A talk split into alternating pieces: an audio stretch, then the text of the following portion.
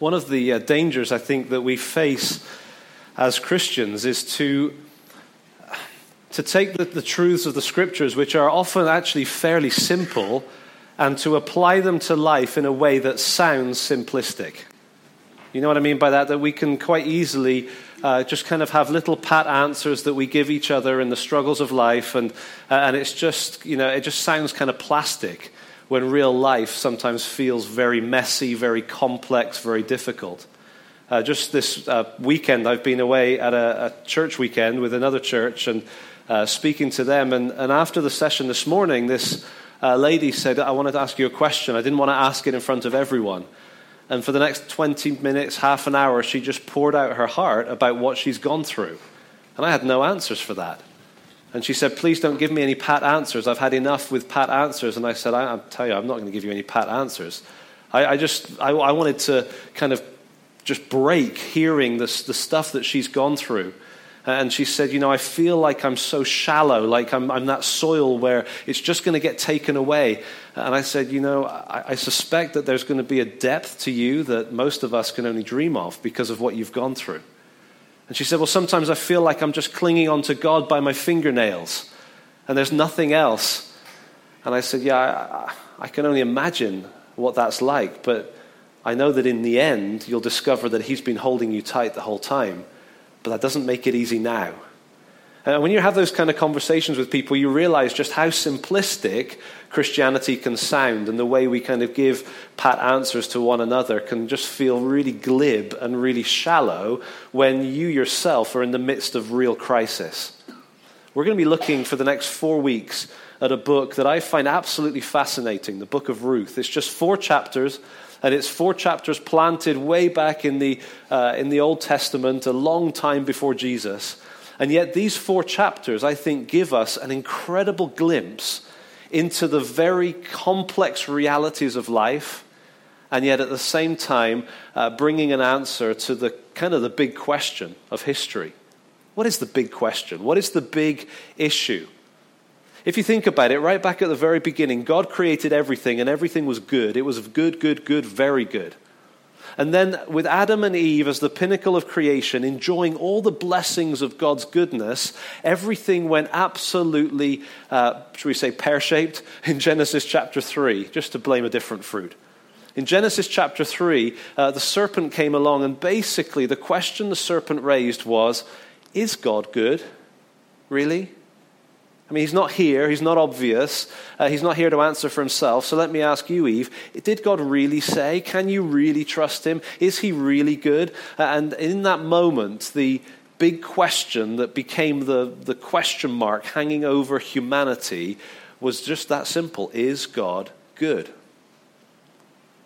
Is God good? And really, from Genesis 3 onwards, for the rest of the Bible, the rest of the Bible is answering that question. And it's proving to us that absolutely, yes, God is good. But there will be times where that seems like the furthest thing from the truth. Where was God when? Why did God allow? And these questions come up. And we sometimes find ourselves not getting a little simple answer, or, you know, in a sermon on a Sunday. We kind of go through weeks, months, years, decades face to face with hopelessness, face to face with questions. And all the way through, there's this inner turmoil about is God good? Can I really trust him? And the book of Ruth actually is not really about Ruth. It's really, and I think it should be possibly called, the book of Naomi. Because it's the story of this lady called Naomi as she encounters the rough side of life in the extreme and then over the course of four chapters comes to discover God's goodness. But here's the thing about it that I find so relevant to us. Naomi and Ruth and Boaz, all the characters in this book, are incredibly normal people like us. They didn't have high titles and high positions. They weren't kings and prophets and priests. They weren't, you know, people who wielded swords and achieved great feats for God. They were normal people concerned with having food to eat getting through the day. These were very ordinary people. And these were very ordinary people in a context that I think is very much like ours. The book of Ruth begins uh, by referring to the time frame, in the time when the judges judged. when the judges were ruling. And so in our English Bibles, we have the book of Joshua when they entered into the land and things seemed to be going well. And then Joshua died, and the next generation, and they just went off the rails. And the next four centuries are covered by the book of Judges. It's a season where the summary is everyone did what was right in his own eyes. That was life in the time of the judges. People were just going wild. They were going crazy. They were doing their own thing. And God was very much out of the picture until, of course, uh, he would send an enemy against them. And then they'd start suffering and they'd cry out, Oh, God, save us. And so God would send a savior, a deliverer called a judge to rule the nation and to kind of defeat the enemy. And they'd be like, oh, great. And then they'd forget God, grow complacent, and it would spiral around again. The whole, the whole book is like this downward spiral until it comes to the worst part, which it comes at the end of Judges. I'm not going to reference it specifically, but it's in the town of Bethlehem, and it involves a hardness and a callousness on the part of the people that the only way they could get the attention of those people was to cut up a human body, a woman, and distribute the parts to try and get them to wake up from the state that they were in. They were absolutely just hardened and cold. And so Bethlehem in the land of Israel is kind of the, the centerpiece of a disaster in the book of Judges. And it's in that place and in that time that we find the book of Ruth. And it's like a diamond on black velvet. It's like a, a book where we discover that it is possible for people to be godly in an ungodly culture. And that's something we need to hear, isn't it? We live in a culture that is increasingly godless, increasingly dismissive of any sort of morality or, ethical code of any sort. Everyone does what is right in their own eyes, except will there be some exceptions in our culture? And so it's a, a context like ours, it's people like us and here's the thing that I, I, for me cements the book of Ruth as, as being relevant it's not a time where God is doing lots of miracles. We tend to read the Bible as if the whole way through there were these kind of fireworks displays and, you know, the people were hungry and boom, there's magic bread. And yet that's not what's going on in Ruth. There's no miraculous activity. There's no kind of angelic power displays. It's normal people in a normal time where God seems to be absent and yet, gradually, as the story progresses, we start to see that God is very much at work. And it's my prayer that as we go through the book of Ruth together as a church, that we will have that same experience. That gradually, our eyes and our hearts will be tuned to start to notice more and more of God's gracious workings behind the scenes today. So let's jump into it. Book of Ruth, chapter 1. Uh, if you have a church Bible, it's in there. Uh, does anyone have the page number? 222. That's fantastic. Uh, so if you go to page 222, you will find the book of Ruth. You sure? Are we settled on 222? Okay. So the, the, the, book begins with a kind of a launch into disaster. Let's just look at that. First verses. In the days when the judges ruled, there was a famine in the land. And a man of Bethlehem in Judah went to sojourn in the country of Moab, he and his wife and his two sons. The name of the man was Elimelech, and the name of his wife Naomi, and the names of his two sons were Mahlon and Chilion. They were Ephrathites from Bethlehem in Judah. Let's pause there. Depending on when the book of Ruth was actually written, it, it seems like maybe the writer was aware of Micah. Now, Micah historically comes later, but the book could have been written down much later. Because this reference to Ephrathites from Bethlehem kind of triggers the thought of Micah 5:2 that it is out of Bethlehem that a ruler is going to come, one whose origins are from of old. It was the book of Micah that the uh, experts would have gone to check to answer to Herod the Great, where is this king who is born? King of the Jews. Where's this boy going to be born? They looked in Micah, Bethlehem. And it could be that Ruth is writing with an awareness of that prophecy, that this, not Ruth writing, but the book is written with an awareness of that prophecy. And yet, this seems to be going wrong right at the start. Bethlehem means house of bread, but there's a famine. Elimelech means my God is king, but he's leaving the promised land. Naomi's name means pleasant, but a famine is anything but pleasant. And so this family is heading out and they're heading away from the promised land to the land of Moab, a place that was despised by the Jews. So you have to wonder what is going on in that move. You get to verse 3. It says they remained there, but Elimelech, the husband of Naomi, died, and she was left with her two sons. These took Moabite wives. The name of one was Orpah, the name of the other Ruth. They lived there about ten years, and both Mahlon and Chilion died, so that the woman was left without her two sons and her husband. That is absolutely devastating. If you've ever seen somebody lose a spouse, it's, it's one of the most heart wrenching uh, things to observe. Imagine going through that. Now, imagine going through that in a culture and a context where the women are absolutely dependent on the male to protect and provide. Her husband, who took her to Moab, has gone and died. And then the two sons, whose role it would be to provide and protect their mother, they go and die. I mean, this could not be any more hopeless. Naomi has gone from living in Bethlehem, the place of the land of promise and the blessing and so on, and she's now in a foreign land with no protection or provision.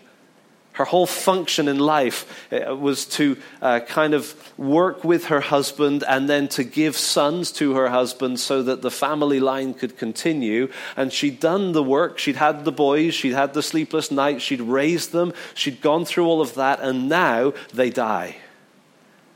And so she would be absolutely overwhelmed with two things. Number one, how am I going to eat? Just the daily bread. Give us this day our daily bread. That prayer would have been a strain for her. I don't know where that's going to come from. I don't know how I'm going to make it through the day. I am absolutely vulnerable, and yet I'm also responsible for these two daughters in law. It's a nightmare. So she's got the issue of daily bread, the daily provision, and at the same time, in the, maybe in the back of her mind, and maybe deep in her heart, is this sense of absolute, utter failure that her function was to continue the family line, and it's just died right in front of her. Now, probably the bread for today was the bigger issue in terms of what she was facing, but in terms of the deep heartache every night as she lay on her bed, it would be that sense of, I must be cursed. God must hate me. What has happened? How could it come to this? all the questions, all the swirling turmoil of crisis. And often we're protected from that, aren't we? We're, we're kind of kept uh, cushioned from the realities of life in a culture that doesn't really want to talk about death and does everything it can to provide and protect for us. And so here we are, in generally speaking, easy lives.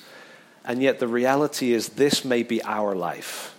This may be a, at some point our experience. Maybe it is right now for some that there's no hope for today and there's no hope for life itself. The, the whole thing is just a black hole of heaviness. Just an overwhelming, depressive sense of hopelessness. Where's God in that? Oh, it's easy to go to church and sing songs and say God is good, but where's God's goodness when life hits like this? If we're going to be a community that are really gripped by the reality of what God is like, we need to be ready to help one another through times like this. To walk with one another when there's no easy answer, when it just means sitting and weeping, and then sitting and weeping again. Naomi is utterly, completely, and totally broken.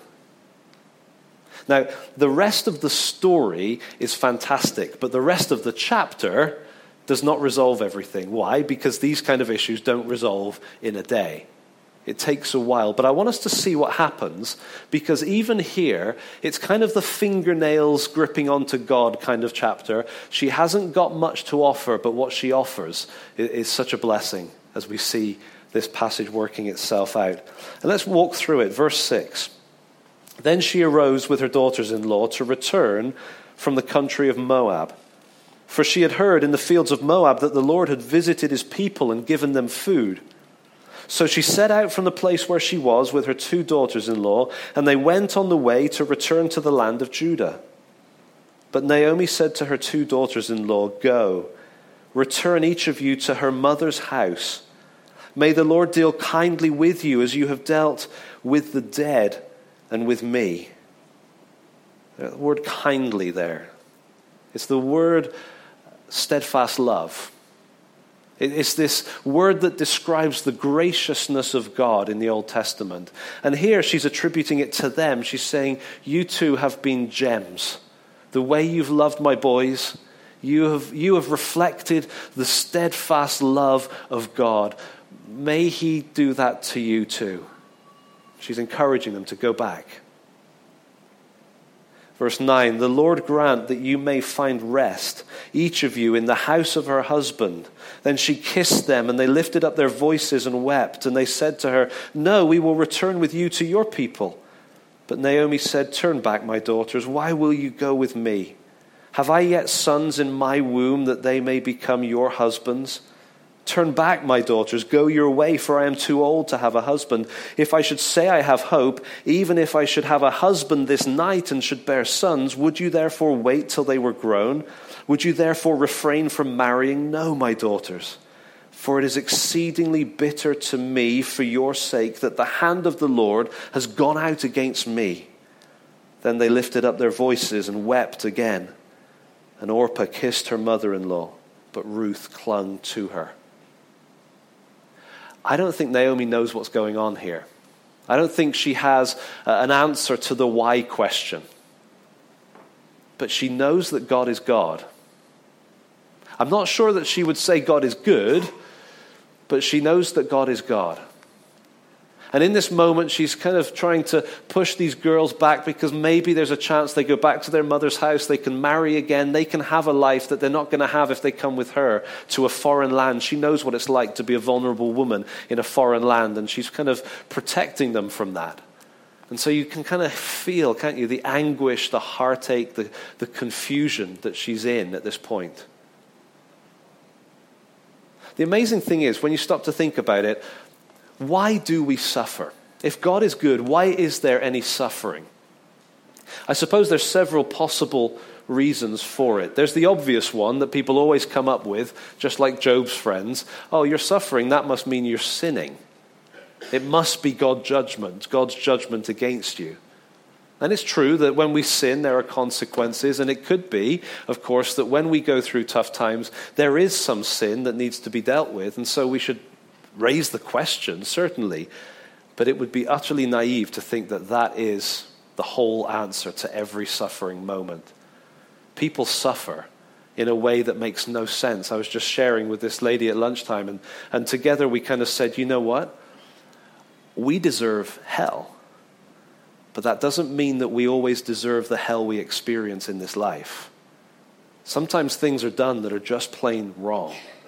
And it may not be that we're getting what we deserve at all. There may be something else that's going on. So it could be sin, it could be character. Suffering produces perseverance, perseverance, character. James 1, Romans 5, that sense that God is at work in his greater wisdom to allow us to go through tough times, just like a parent will allow a child to go through tough times. And the child, from their perspective, the whole life is over. But from a parent's perspective, you see the bigger picture and you go, you know what, this is good for them. They need to go through this. And so it could be that when we suffer, that God is working on character and shaping us and maturing us and developing us. It could be like in 2 Corinthians 12, where Paul had the thorn in the flesh, and he cried out to God and said, God, deliver me from this. And God said, No, my strength is made perfect in weakness. It could be that God needs to put us through some suffering to keep us from being a liability to Him. Paul was very capable. He was kind of uber effective at what he did. And God allowed him to go through something that he didn't take away because it kept him dependent. And it could be that for some of us, some of the things we go through are God's gracious way of keeping us humble and dependent on Him. But you know, there's another reason why we might suffer. That isn't character and it isn't a pride issue and it isn't a sin issue. It could be that maybe it actually has nothing to do with us at all. That our suffering is part of a bigger plan that we don't get. That's what's going on in Ruth. We can question should they have left Bethlehem? Should they have gone to Moab? Was it Elimelech's fault? Was it Naomi's fault? We can go around in circles. We don't know. What we do know is that God had a bigger plan in mind. He had a big plan that stretches right the way back into the book of Genesis, where He promised that He was going to bring a king for the people. And that promise goes right the way through uh, to King David, and then from King David right the way through to Jesus Himself. And God has got this grand master plan that when we get to Matthew's gospel, we discover that there's some women in that genealogy that are foreigners, that don't fit that have question marks over them, and Ruth is one.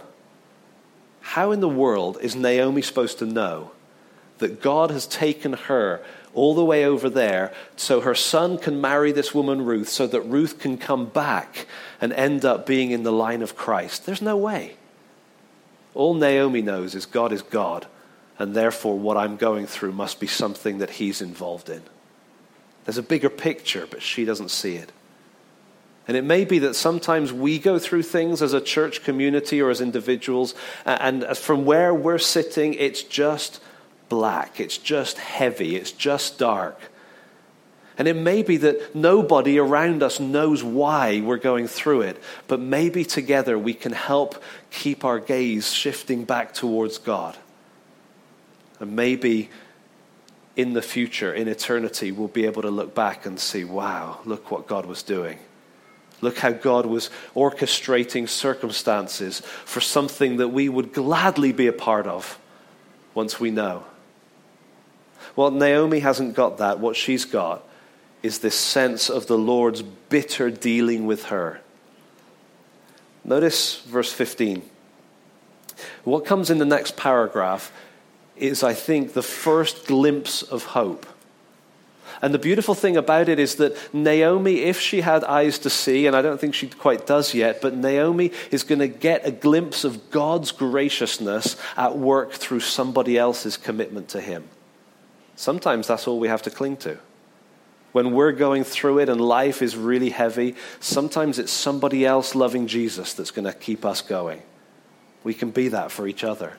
Look at what happens. She said, to Ruth, See, your sister in law has gone back to her people and to her gods. Return after your sister in law. But Ruth said, Do not urge me to leave you or to return from following you, for where you go, I will go. Where you lodge, I will lodge. Your people shall be my people, your God, my God. Where you die, I will die, and there will I be buried. May the Lord Uh, notice that's Yahweh, the name of God there. May the Lord do so to me and more also, if anything but death parts me from you. And when Naomi saw that she was determined to go with her, she said no more. Isn't that beautiful? Here's a, a Moabite widow who somehow has a great faith in the God of Israel, so much so that she's willing to go with a mother in law to face who knows what, all sorts of difficulties and struggles as a foreign woman in the land of God's people, and say, I don't care what it costs me, even if it costs me my life. I'm coming with you because your God is mine. This is almost like Naomi at the in the past has shared her faith in God with Ruth, with her sons, and, and now she's almost got nothing left herself, but Ruth is able to have faith for her. Ruth is able to give her a glimpse that in the darkness there is a God whose steadfast love is toward her. Naomi said, You've, you've shown godlike love to my sons. Go home. Maybe he'll be kind to you. And God says, Not so fast, Naomi. I want to show godlike love to you, and I'm going to show you through Ruth. There'll be times where we need each other to cling on to God for us because we've got nothing. That's the beauty of being a part of a community. Ruth's commitment to God is an example to us all, and it was a glimmer of hope for Naomi. Let's finish up the chapter because there's something more here as you come to the end of it. So the two of them went on until they came to Bethlehem. And when they came to Bethlehem, the whole town was stirred because of them. And the women said, Is this Naomi? She said to them, Do not call me Naomi, pleasant. Call me Mara, bitter.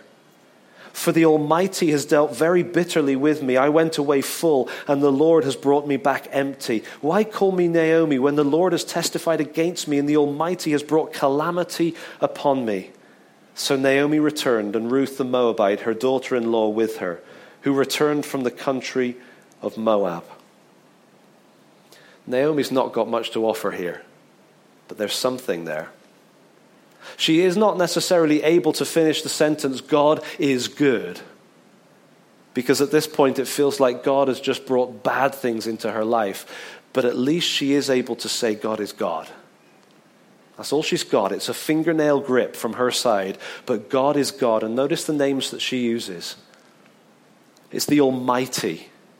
It's Yahweh, Yahweh, the Almighty. There's a togetherness about her statement. Even though it sounds so bitter and it sounds so empty and it sounds so desperate, she's still able to say, The Almighty is dealing with me.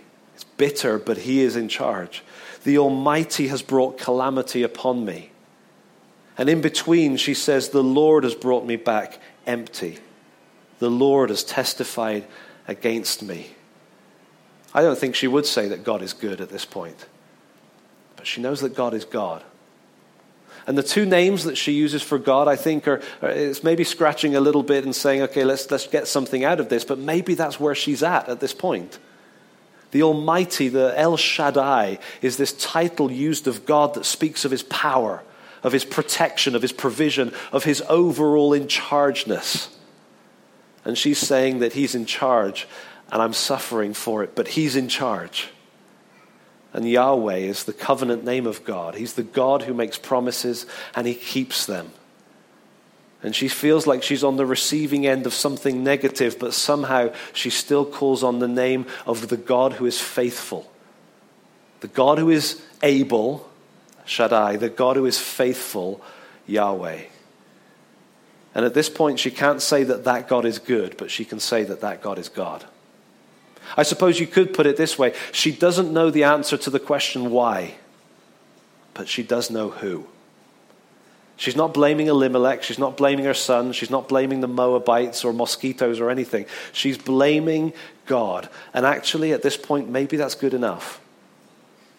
Is God good? We know He is. We know the end of the story, and we know that within the next three weeks, Naomi's going to discover God's goodness at a level she could not even dream of at this point. But at this point, with her fingernails, she's clinging on to the fact that God is God. She doesn't know why, but she does know who. And as we go through this book, we're going to see how God at work behind the scenes gradually shows her and reveals to her and proves to her that He is good, that His steadfast love is toward her. She's already had a glimpse of that in Ruth, and now we're going to see one more glimpse before we finish. Last sentence. And they came to Bethlehem at the beginning of the barley harvest. It's subtle, but it sets us up for next week. God has got to provide food for this woman if he's going to be good. If he's going to prove himself, she needs to eat. And they're arriving just at the beginning of the harvest.